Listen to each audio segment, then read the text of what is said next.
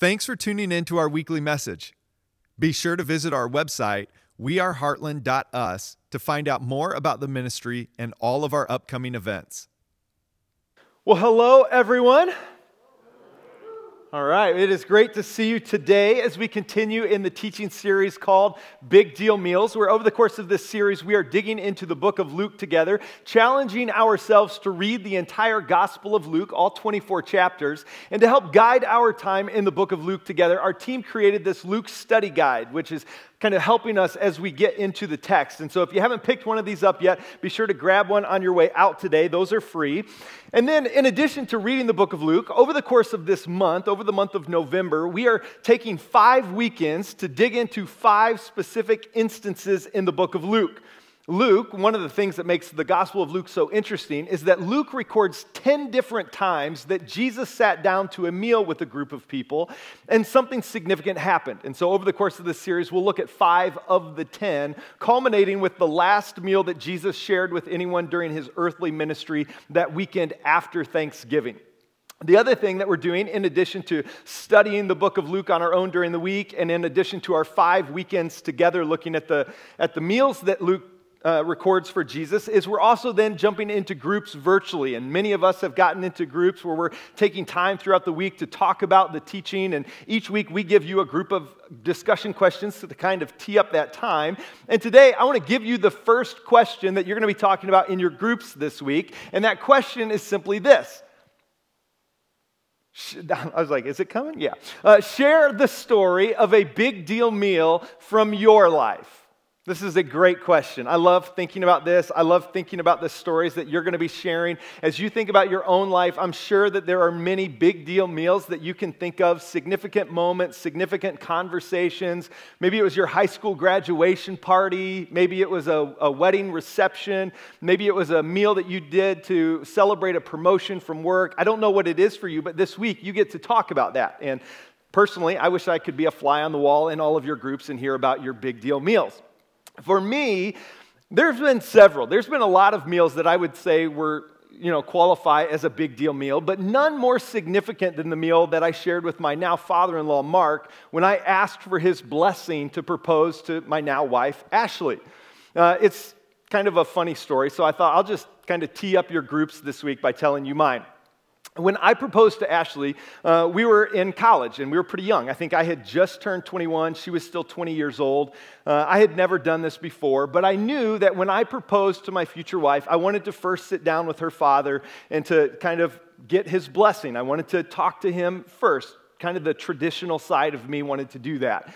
And so when I was seriously considering proposing to Ashley and like ready to do this, uh, I, w- I was like, okay, how am I going to talk to her dad? I was so nervous, right? I'm 20, 21 years old and, uh, you know, just had never been through this before, so it's like, what am I going to say? How am I going to articulate this? Like, what's he going to say? What does he think of me? I don't really know. It's, you know, I was, the thought of just walking into his office and sitting down and saying, you know, hey, what do you think about me marrying your daughter? Uh, was like, I was like, that's not how I want to do it, but I don't know what to do. And so, uh, thankfully, Ashley's mom, Sherry, said, hey, why don't you invite Mark to go to lunch with you? And then over the course of the meal, you can kind of talk about what it is that you want to talk about. And I thought, brilliant thank God for Sherry, one of the many times I have thanked God in my marriage for my mother in law.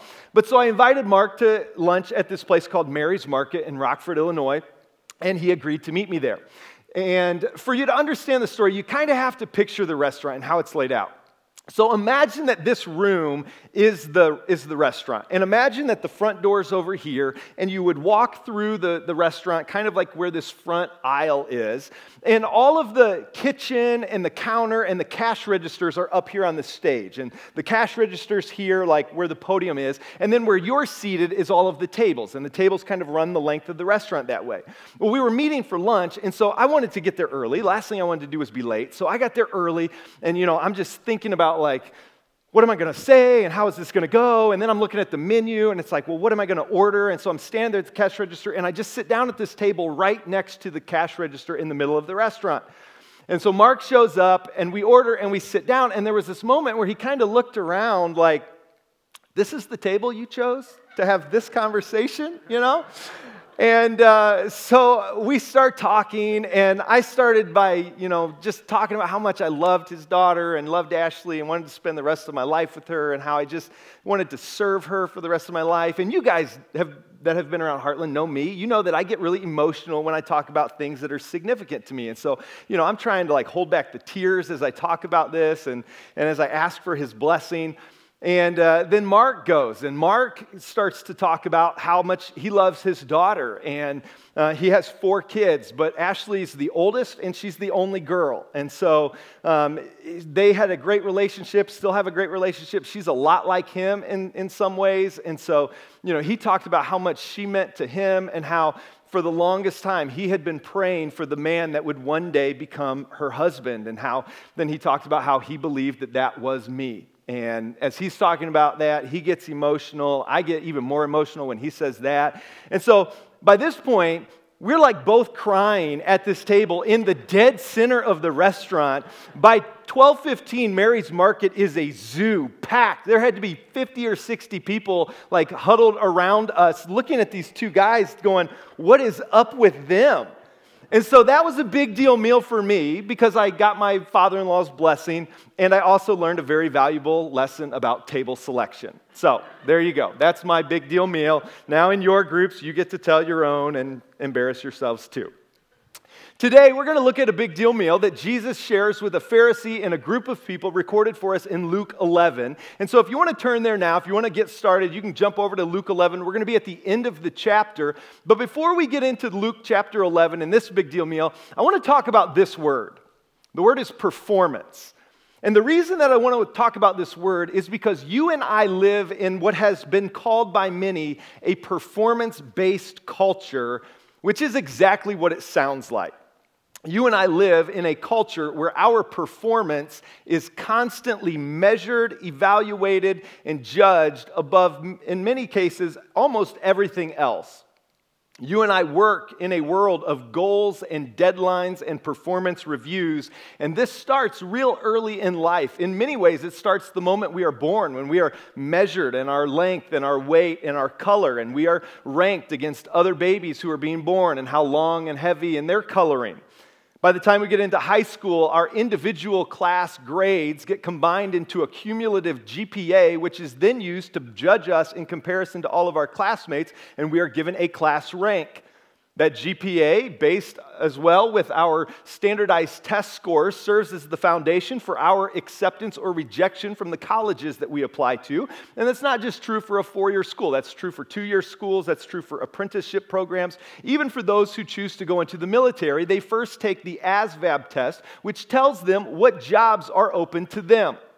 This week we celebrate Veterans Day, so let me just do a timeout and say thank you to the women and men in the room who have served in our armed forces. We're so grateful for your sacrifice and for your, for your serving. And so, yeah.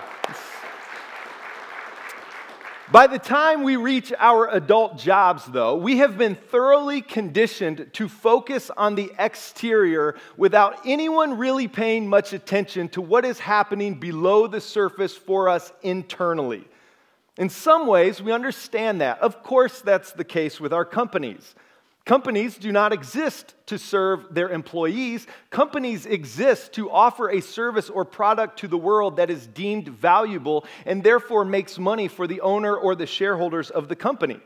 Employees are hired precisely for their ability to help the company reach its goals. And if you don't contribute to helping the company reach its goals, you probably won't be employed there for very long. We understand this when it comes to work. That's intuitive to us. We get this. But this performance based mentality is not confined to our schools or our places of work. Even things as simple as posting on social media becomes a performance driven thing that gets judged.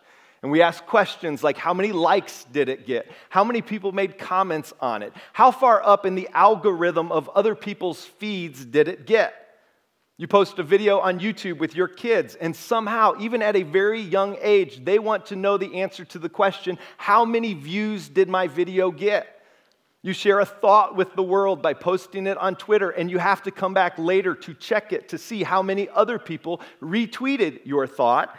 And then we carry this performance based mentality into our faith as well. Growing up in the church, I don't know exactly where I got this impression, but somehow I grew up kind of seeing my faith as this list of things to do and another list of things to not do. And somehow, whether, whether this was taught directly to me, probably not, but whether I picked up on it subconsciously because of people's attitudes, or maybe it was just my misunderstanding as a kid about religion in general, but somehow I got the impression that if I did the right things, like if, if you go to church all the time, if you give 10% of your income to the church, if you read your Bible during the week, you're doing all the things that you're supposed to do. And then if you avoid the things that you're supposed to avoid, like like drinking alcohol or having premarital sex or listening to inappropriate music, then you are avoiding the right things and you are kind of knocking it out of the park. Like you are performing the way you're supposed to perform.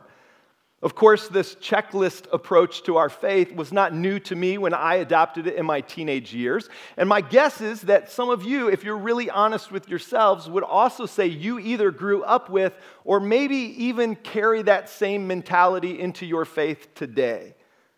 In fact, this approach goes back to the very beginning of people's desire to keep God happy with them. And it's one of the things that Luke tells us Jesus addressed head on at one of these big deal meals. The big deal meal that we're going to look at today in Luke chapter 11.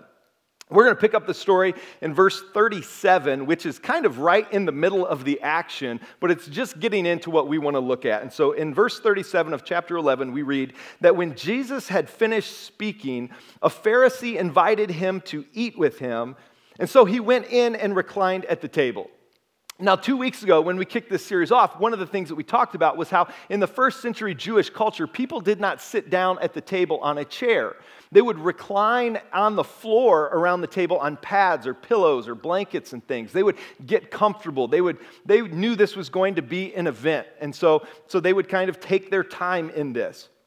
So, what we find in Luke 11 is that Jesus has just finished teaching a large group of people. And one of the Pharisees who had been in the crowd that day wanted to spend more time with Jesus. And so he invites Jesus into his home and he says, Would you share a meal with me? Would you come to my home? And Jesus agrees. And so Jesus shows up at the door of this man's house. He walks straight in and reclines at the table. Verse 38 But the Pharisee, noticing that Jesus did not first wash before the meal, was surprised. This surprised him that Jesus did not wash before the meal. Today, this is not that big of a deal for us. We, we eat without washing our hands first all the time. In fact, moment of mass confession how many of you went to the restroom today and didn't wash your hands? No, don't, don't answer that. We don't want to know, right? We'd, we'd just be happier. Don't. This seems like a big deal to us today, or doesn't seem like a big deal to us today, to eat without washing your, our hands. But in Jesus' day, in this culture, this was a, a very big deal, especially for this group of Pharisees who took this so seriously. I was thinking about how to try to make this uh, kind of resonate with us today and to kind of make an analogy. And the best that I could come up with would be to, to say, imagine a group of people in our society today who are obsessed with cleaning their house. Right? Just imagine that there was a group of people in our society today who were so obsessed with keeping their house clean that there was even a formal group for it. Like, like imagine there's this group called the Clean House Society. As you can imagine, this group would be committed to, to keeping a perfectly clean house. They would do everything they need to do. They would constantly pick up, everything would be in its place. They would dust all of the time. The, the, the you know, fridge wouldn't have any fingerprints on it. The bathroom would be so clean you could eat out of it. And as you can imagine, if there were such a group, one of the tenets of their, of their group would be that you take your shoes off when you walk in the front door. Right? And so you could imagine that, that they, they would never walk into somebody's home, especially somebody's home who was also in this group. They would never walk through the front door and just start traipsing around with their shoes on. No, they would never even think of that. They would know you take your shoes off and you put them where they need to go. I can see some of you looking at each other thinking, you should be in that group, right? Yeah. Well, that's kind of what this would be like. For Jesus to walk into a Pharisee's home and to not wash his hands before reclining at the table would have been unheard of. Everybody who was there would have thought, What is he doing? Interestingly, washing their hands was not actually part of the Mosaic law. It was not something that God had asked the people to do. We get a little more detail about the whole hand washing thing in, from Mark's gospel. Mark tells us about another conflict that Jesus and his disciples had with a group of Pharisees over this. And I actually want to jump over to Mark 7 real quick and just show you because it gives us some insight into our story today. In Mark 7, we read that the Pharisees and some of the teachers of the law who had come from Jerusalem gathered around Jesus and saw some of his disciples eating food with hands that were, quote unquote, unclean and then Mark tells us that is, they were unwashed. Then in parentheses, he says, kind of just so you should know, the Pharisees and all of the Jews do not eat unless they give their hands a ceremonial washing, holding to the tradition of the elders. When they come from the marketplace, they do not eat unless they wash, and they observe many other traditions, such as the washing of cups, pitchers, and kettles. Notice in this passage the use of the word tradition. This was not something that God had asked the people to do through the Mosaic law, it was part of their tradition. We actually know where it came from. Sometime after the Babylonian exile, which was about 600 years before Jesus, the Jewish rabbis started to make meticulous rules that governed the daily lives of all of the people and pretty much every aspect of their lives. These were not actual laws, they were interpretations and applications of the Mosaic law that got handed down from one generation to the next. In Jesus' day, it was referred to as the oral tradition or the oral law because it had not been written down. But about 200 years after Jesus, it did get written down, and today is referred to as the Mishnah. Back to our story Jesus was not doing anything sinful. He was not violating anything other than some man made rule. But when the Pharisee sees that Jesus reclined at the table without washing his hands, he's absolutely floored. He's just shocked. And so Jesus launches into this kind of teaching moment slash course correction for everybody who was gathered there that day. And it's pretty extensive. It begins in verse 39. It says, After that this, this Pharisee was shocked, the Lord said to him, Now then, you Pharisees clean the outside of the cup and the dish, but inside you are full of greed and wickedness. You foolish people, did not the one who made the outside make also the inside? But give what is inside the dish to the poor, and everything will be clean for you. Jesus compares the Pharisees to dirty dishes. Anybody else like me and you understand this analogy because you think dirty dishes are gross? Yeah? Anybody? I'm not the only one. Okay, yeah. Yeah, I do. I, you know, I'll put clean dishes away all day long. Like the dishwasher's done, happy to put those away. But the dirty dishes going in, or even worse, hand washing the dishes that don't fit in the dishwasher, it's like, oh no, please let me do anything but that. That is so gross. And some of the worst dishes to clean are the ones that have been sitting out long enough that stuff has dried in them. You know what I'm talking about? Yeah. I have a lot of experience with this because my wife has a habit I, would say it's a bad habit of, of leaving old coffee cups in her car. And so, you know, the, here, this is one of the differences in us. My wife is great, but as great as she is, she does this all the time. So I, I live under the principle that anything you bring into the car should also come with you out of the car. My wife does not live by that principle. And so as a result, she tends to bring a lot more things into the car than she ever takes out of the car. And so, me wanting to be a good husband and also being a guy that cares about the cleanliness of the cars, I will frequently bring the dishes in out of her car when I'm doing the dishes and loading the dishwasher. I'll just run out to the garage and get all those cups and I put them in. And it's gross, right? Well, this is the analogy that Jesus is making. The Pharisees were great at keeping the outside of the cup clean. They checked off all of the boxes. They were disciplined. They made sure they never did anything that violated a letter of the law. But at the same time, on the inside, they were nowhere near as spotless as they presented themselves as being.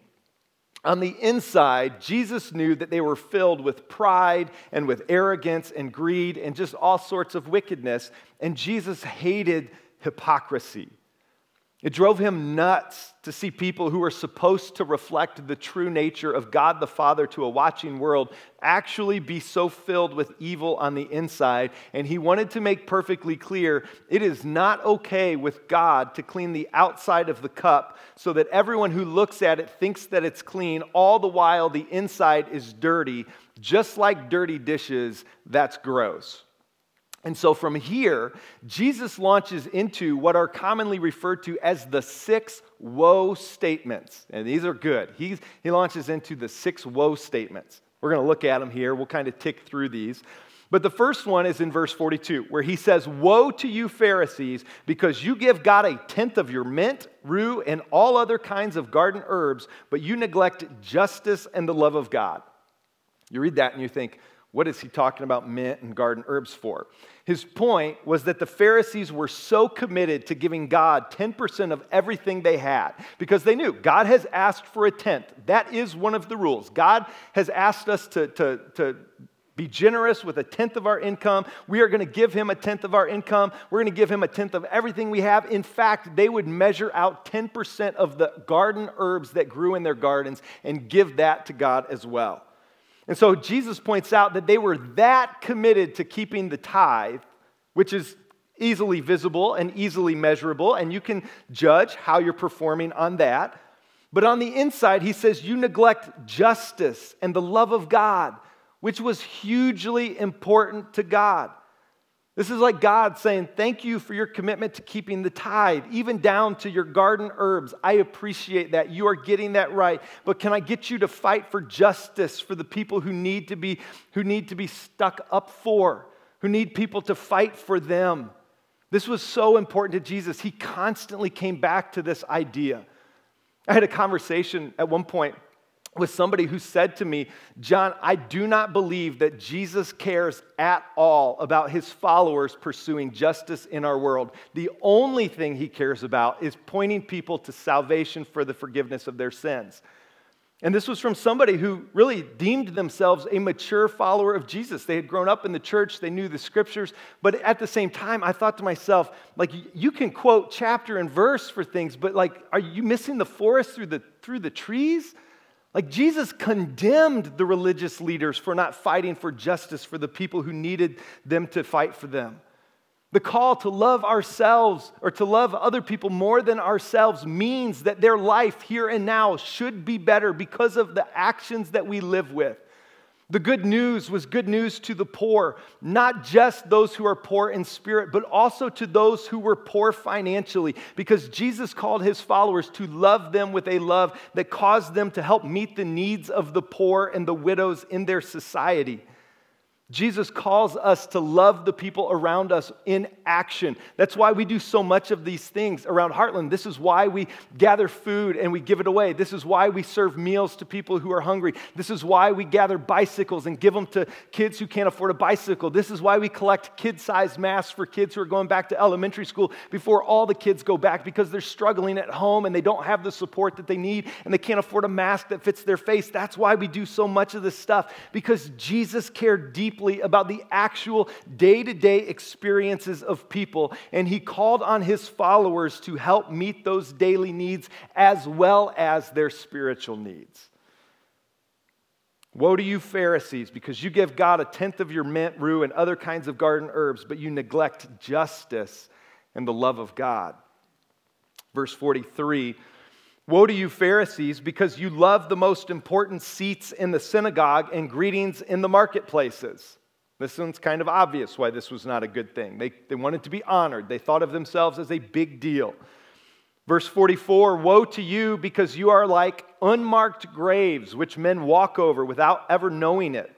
This one was a big deal because while not washing your hands was not actually one of the laws that God had given to them, God did give them details about the handling of dead bodies. And one of the things that God made clear you're not supposed to do is walk across people's graves after they've been buried. And so Jesus said, You are like unmarked graves, which, because they're unmarked, people would walk across them accidentally, becoming defiled. What he was saying in this woe statement was he was accusing the Pharisees of having a defiling a, a, defiling influence on people rather than a purifying influence on them. This was highly, highly insulting. It was so insulting, in fact, that one of the teachers of the law jumps in at this point in verse 45. One of the experts in the law answered him, um, Teacher, when you say these things, you insult us also. I picture this guy kind of interrupting Jesus, maybe timidly, like hoping that Jesus would, would take his objection well. Like maybe Jesus is going to go, Oh, I'm so sorry. I only meant to like step on the toes of the Pharisees, but not you, not the group of you that are part of the teachers of, of religious law. That's not how Jesus responds in this moment. Jesus then turns to the teachers of the religious law, and he has three more woe statements reserved specifically for them, which I think is kind of funny because this guy should have known better, right? Like, I learned this lesson growing up with, with two other brothers in the house. Like, when your brother is getting yelled at for something that you were doing too, you know what you do? Nothing. You stay out of it. You like slowly tiptoe back, right? You become a wallflower. You're like, I'm not taking the fall too. Like, if he's going to absorb the brunt of it, like, I'll just stay quiet back here and, you know, pretend I'm not in the room. That's not what this, this expert in the religious law does. He steps in, and Jesus then turns to them and he's like, I've got some woes for you, buddy. He says, verse 46, and you, experts in the law, woe to you, because you load people down with burdens they can hardly carry, and you yourselves will not lift a finger to help them. Woe to you, because you build tombs for the prophets this is kind of a long woe that we won't unpack the whole thing, but this one basically what Jesus is getting at is he's saying, You're just as bad as the religious leaders who came before you, your forefathers, who literally killed the prophets that God had sent to steer them back onto the right course. He's like, You are just as bad as them because you build tombs for the prophets. And finally, verse 52 Woe to you, experts in the law, because you have taken away the key to knowledge. You yourselves have not entered, and you have hindered those who were entering. He's basically saying, You also have washed the outside of the cup and left the inside of the cup completely dirty. Ultimately, when you read a passage like this, you have to ask yourselves so, what then does Jesus want? Like, ultimately, what is the goal? What's the goal of our faith? If it's not to, to wash the outside of the cup, what's the goal? If the goal doesn't revolve around our performance, what should we as followers try to do? What should we focus on? I've heard some people swing the pendulum to the other side and say that all God cares about is, is what's going on on the inside. That because we, our faith can't, you know, our actions can't save us because we're saved by grace through faith alone. It's not by works so that no one can boast. What you do with your life doesn't matter at all. Once you've prayed the sinner's prayer, once you've given your life to Christ, you're headed for eternity with Him. You're good to go. It doesn't matter what you do. Is that the answer? Is that what God wants? Is that how God feels? The only thing that matters is the inside of the cup and not the outside? No. It's not. He actually tells us what he wants. Back up in verse 42, in that verse that talked about giving the tenth of our mint and rue and all these things, look at the rest of this verse. Verse 42 says, Woe to you, Pharisees, because you give God a tenth of your mint, rue, and all other kinds of garden herbs, but you neglect justice and the love of God. And here it is you should have practiced the latter without leaving the former undone. Latter and former always confuse me, but the way that you can think of it is latter is like last, former is first. And so, what he is saying here is that you should have practiced the, the former, right, which is the, the first, the tenth, the tithe, without neglecting the latter, which is the, the pursuit of justice out of love for God. What Jesus was saying is, is he's trying to make clear that for God, it is a both and it is not an either or. Yes, God did ask his followers to give 10% of everything that he gives to them. He does want that. That's not going away. It's important to support the work of God financially. It's important because it breaks the bond of materialism on our hearts. But that's not all. He also wants us to fight for justice and to show the love of God to people in tangible ways through our actions. God is not happy with the outside of the cup being clean while the inside is dirty. He's also not satisfied with the inside of the cup being clean with the outside of the cup being dirty. He's like, clean the whole thing. It all matters. It is a both and. And what we find is that God wants us to do the right things externally, but He wants us to do them for the right reasons. It reminds me, this thought that God wants us to do the right things externally, but He wants us to do them for the right reasons, reminds me of an old movie I saw like 15 years ago called The Breakup with Vince Vaughn and Jennifer Aniston. I don't know if any of you have seen this movie or remember it. Um, I'm not recommending it, so please don't go rent it and be like, Pastor John recommended this movie. No, I'm not. It's it, whatever. It was a rom com like 15 years ago. But in this movie, Jennifer Aniston and Vince Vaughn play a couple that are living together and they're struggling in their relationship because they're fighting over the division of labor. And in the movie, uh, Jennifer Aniston's character is like doing all the housework and all the chores, and Vince Vaughn's character, in stereotypical fashion, is super lazy and doesn't do anything to, to lift a finger or help, right? That was the stereotype. We're changing that today, though, right, guys? Yes, we're changing that today. Yes, okay. All right, so anyway, in this movie, they throw a dinner party, and after everybody leaves, Jennifer's character goes to work cleaning up the house. Vince Vaughn's character plops down on the couch and starts playing video games. Jennifer Aniston's character gets mad at this. Of course she does. And he's like, Why are you so mad? And she says, Because I want you to do the dishes. And he goes, Well, fine, I'll do the dishes. And then she goes, No, I don't want you to do the dishes. He's like, What's wrong? And she's like, I don't want you to want, I don't want you to do the dishes. I want you to want to do the dishes. And then he responds, Why would anyone want to do the dishes? And he has a point. Why would anybody want to do the dishes? But what she was saying was perfectly valid. What she was trying to say was, I don't want you to do the right thing because I made you. I want you to do the right thing because you are the type of person who does it automatically. And that's God's perspective with us. He wants us to do the right things, but He wants us to do them for the right reasons. He doesn't want us to do the right things because we think that it's going to make us look good to the people around us. He doesn't want us to do the right things because we think it will help keep God happy. He doesn't want us to do the right things because we're trying to perform. He wants us to do the right things because it's the natural overflow of our, of, of, of, our hearts, of our insides. He wants us to do the, the right things because we have given our lives to the process of sanctification, which is just the big church word to describe giving ourselves to the process of being transformed more and more into the image of Jesus himself. This was one of the reasons that so many people were drawn to Jesus when he walked the planet. People from all walks of life, people who, who seemed on the, on the surface nothing like Jesus, like they had nothing in common with Jesus, were drawn to him. They could not stay away from this rabbi because he was real and because he was authentic and because he was never about putting on a show or projecting an image or trying to perform for anyone. And as his followers today, he invites us to live our lives the same way, to be real and to be authentic. And of course, there will be times when we're going through things and we're dealing with things that, that maybe aren't super pretty. And of course, we're going to try to conceal that or hide that a little bit, but constantly God is going, listen, I know it's there. You can't hide it from me. And until you bring it into the light, until you expose it and let some other people into it as well, you'll never get the healing that I want for you to have so badly. And so, from the very earliest days, followers of Jesus have frequently prayed a prayer that goes like this God, cleanse me from the inside out. Wash me from the inside, Lord. And as you change me on the inside, let that overflow out of me onto the outside.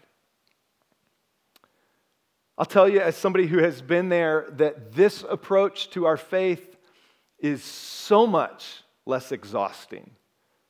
It will wear you out trying to perform in all the ways you think you are supposed to perform. To just be real and authentic and genuine, to admit that you don't have it all together all the time, that is so freeing. And of course, we don't want to stay that way. Of course, we don't want to stay stuck. Of course, we want to grow. We want to improve. We want to become uh, more and more the person that God has created us to be. But we can admit that we are a work in progress, that God's not done with me yet. And that is a faith that is so much better than the one that constantly makes you feel like you need to measure up or put on a right show. And that's also a faith that is so much more appealing to a hurting world. People who are hurting and broken, who know that they need something, can look at the church sometimes and see a group of people who, like the Pharisees, act like they have it all together and to project an image that, that everything's clean and neat and tidy, when below the surface, behind the scenes, it's obvious to them that that's not real, that they're being hypocritical. And then they, they, they make the assumption that, that that must be reflective of God Himself, and they are, as a result, turned away from Him, and they don't find the healing that God is inviting them to find. And when we, what we find is a God who deeply cares about us just as we are.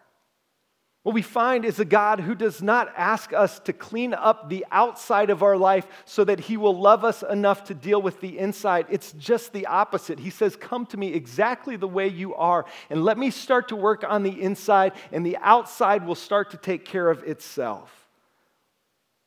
What you find when you come to Jesus broken and humble, when you say, I don't have it all together, what you find is a God who welcomes you with open arms who never asks you to perform, a God who just invites you to walk through this journey, even this difficult season of your life with Him, allowing Him to guide you and allowing Him to give you a peace that surpasses all understanding.